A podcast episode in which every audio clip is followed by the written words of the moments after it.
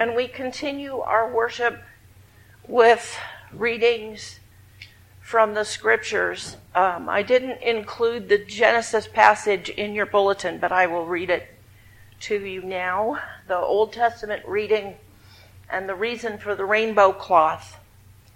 Genesis chapter 9, beginning with the eighth verse. This is after the flood. Then, Noah, then God said to Noah and to his sons with him, As for me, I am establishing my covenant with you and your descendants after you, and with every living creature that is with you, the birds, the domestic animals, and every animal of the earth with you, as many as came out of the ark. I establish my covenant with you that never again shall all flesh be cut off by the waters of a flood, and never again shall there be a flood to destroy the earth. God said, This is the sign of the covenant that I make between me and you and every living creature that is with you for all future generations. I have set my bow in the clouds, and it will be a sign of the covenant between me and the earth. When I bring the clouds over the earth and the bow is seen, the bow is seen in the clouds, I will remember my covenant that is between me and you and every living creature of all flesh. And the waters shall never again become a flood to destroy all flesh. When the bow is in the clouds, I will see it and remember the everlasting covenant between God and every living creature of all flesh that is on the earth. God said to Noah, This is the sign of the covenant that I have established between me and all flesh that is on the earth. Here ends the Old Testament lesson. And the psalm of response is Psalm 25, verses 1 through 10 a prayer for guidance and for deliverance. To you, O Lord, I lift up my soul. O my God, in you I trust. Do not let me be put to shame. Do not let me, my enemies, exult. Do not let my enemies exult over me. Do not let those who wait for you be put to shame. Let them be ashamed who are wantonly treacherous. Make me to know your paths, O Lord. Teach me your paths. Lead me in your truth and teach me, for you are the God of my salvation. For you I wait all day long. Be mindful of your mercy, O Lord, and of your steadfast love, for they have been from of old. Do not remember the sins of my youth or of my transgressions according to your steadfast love. Remember me for your goodness sake, O Lord. Good and upright is the Lord. Therefore he instructs sinners in the way. He leads the humble in what is right and teaches the humble his way. For all the paths of the Lord are steadfast, are steadfast love and faithfulness for those who keep his covenant and his decrees. Here ends the psalm of response. The Gospel according to Mark. We're still in chapter 1, beginning with the ninth verse, which we've read before, but today we have it in a, a selection, verses 9 through 15, uh, about the baptism, the temptation, and the beginning of Jesus' Galilean ministry. So, hear now these words. And notice the difference in the, in the section on the temptation, the difference between this, between the Gospel of Mark's version and what you remember in your head, having heard before, probably from the Gospel of Luke. Here we go. In those days, Jesus came from Nazareth of Galilee and was baptized by John in the Jordan. And just as he was coming up out of the water, he saw the heavens torn apart, and the Spirit descended like a dove on him. And a voice came from heaven You are my Son, the beloved. With you I am well pleased. And the Spirit immediately drove him out into the wilderness. He was in the wilderness forty days, tempted by Satan, and he was with the wild beasts, and the angels waited on him. Now, after John was arrested, Jesus came to Galilee, proclaiming the good news of God and saying, The time is fulfilled, and the kingdom of God has come near. Repent and believe in the good news. Here ends the gospel reading. The themes for the gospel reading are anointed, Jesus was anointed, tested, and then uh, proclaimed. And so we see that anointing in his baptism and the testing in his time in the wilderness, and then proclamation as he begins his ministry. Well, let's have a prayer. Dear God, meet us where we are. On this snowy day, all here, your beloved people. And the, may, may the words of my mouth and the meditations of our hearts be acceptable in your sight, our Creator, our Redeemer, our Sustainer. Amen.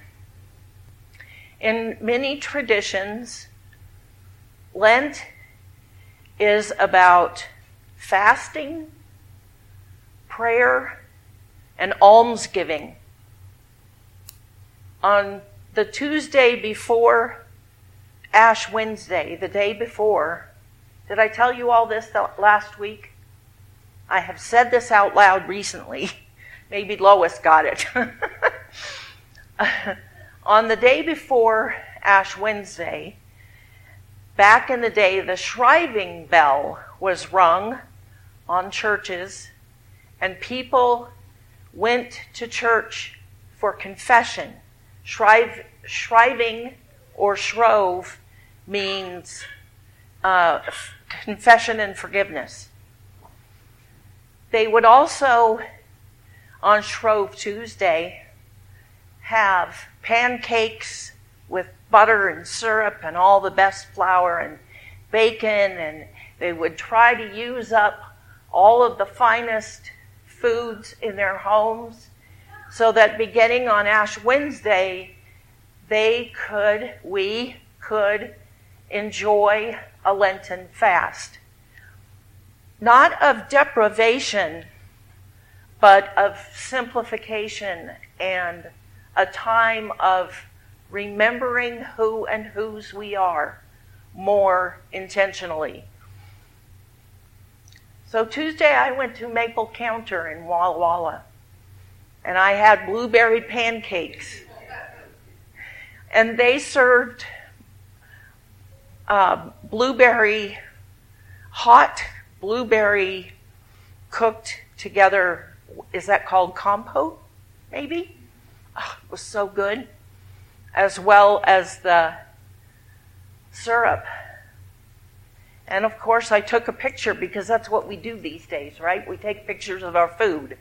And I sent it to the girls, and they enjoyed with me the many memories of Shrove Tuesday nights spent in the kitchens of churches making pancakes and eggs and sausage and whatever else we could drum up for the congregation as a way of remembering that our Lenten fast would begin the next day. From what will you fast? These days we don't stop eating. We don't do a fast that is like only juice or water, right? Some people do a cleanse that way. But in terms of our faith, doing a fast where we don't eat for 40 days is not something we do. Some people give up food, uh, meat. Um, some people give up chocolate. I don't know that I've ever been able to do that. Some people give up bacon. But what is it that you fast from maybe other than food during your Lenten journey? Do you fast maybe from shopping online? uh, I did it the other day, so no, I don't do that. Do you fast from cr- criticizing, judging? Do you fast from worry? From fretting? What is it that you will fast from this year during Lent, this season? What is it that you will pray for, especially during this season? I think it would be entirely appropriate if we sang Imagine, the Beatles song, and the song that says, We'll shoot all the guns out into space in our prayers for peace to end the senseless shootings in our culture. Yes? Yes, yes. Susie said it's not, it, maybe it's not about not doing something, but being more intentional about what you do. Yeah, and your relationship with God. And what about almsgiving? What will that look like? Almsgiving, in case you don't know what that means, means give what it says, giving like money or food to the food pantry or time, volunteer your time at a dog shelter or at the vet's office or a bunch of you gave alms to Katie and helping her move. Maybe you'll spend extra time with your loved ones that are not able to get out. How will you spend your Lent? If you rang the shriving bell on Tuesday and confessed to God, asked for God's forgiveness for your sins, how then will you do things differently during Lent? Now, this is not me standing up here wet, shaking my finger at you because there's three fingers um, uh, pointing back at me.